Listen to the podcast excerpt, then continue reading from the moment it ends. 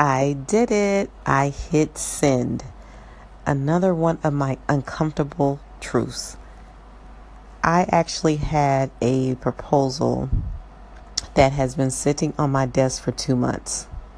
Now, as I told you all before, I've been doing international business for several years now, and I couldn't figure out. I was like, why will I not hit send? So the proposal is actually to a new country that I've never been in before. The industry is something totally new. I am not exactly sure what they do, kind of, sort of, uh, but the opportunity came to me. And so I did a proposal and I was all excited and I was like, yes, this is amazing. Not exactly sure what I'm going to do, but I'm sure I can figure it out. I've done some of the stuff before. And so did the whole proposal and let it sit there.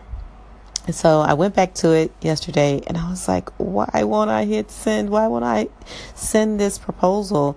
What was it? And again, one of my uncomfortable truths the company is a huge company in this country, like huge. It's like a, a Apple, okay, that type of com- company, to be honest.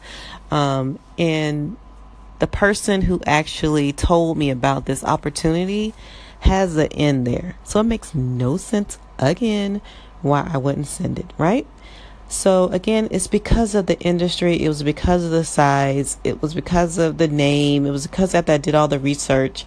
Because most of my opportunities, you know, they're pretty large. I, I've, I work with the government in Dubai, I work with the government in Abu Dhabi and other places, but for some reason, when it came to this company, I was just frozen. And what happened was doubt set in, fear set in, um, wondering whether or not I would get the opportunity, wondering whether or not I would be able to really fulfill the obligation, wondering whether or not um, someone would say she doesn't know what she's doing. Um, I wasn't sure, to be honest. And so I had a lot of doubt and, and fear. And so yesterday, I said, you know what? I'm going to do it scared. I am going to do it scared. I am just going to go ahead. I'm going to hit send. I'm going to go for it. Because if nothing else, you know, I did the proposal, I put myself out there, and I hit send. Now, I haven't gotten a full reply back, but I did get a reply back. Hello, Wendy. We've been waiting to see your proposal. So glad you sent it. So I was excited about that, but at the same time, I'm still a little nervous, but I hit send. I hit send. So the moral of the story is is just, you know what? Instead of letting fear beat you, do it scared.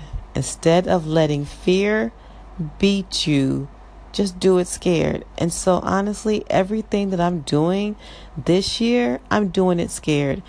When I first started my business overseas, I did it what scared, honestly. And so I'm going back old school. I'm just going to do it scared. You know, even if fear sets in, I'm just going to do it scared. I'm going to hit send. I'm going to start talking to people more. I'm going to just, you know, look for more global opportunities.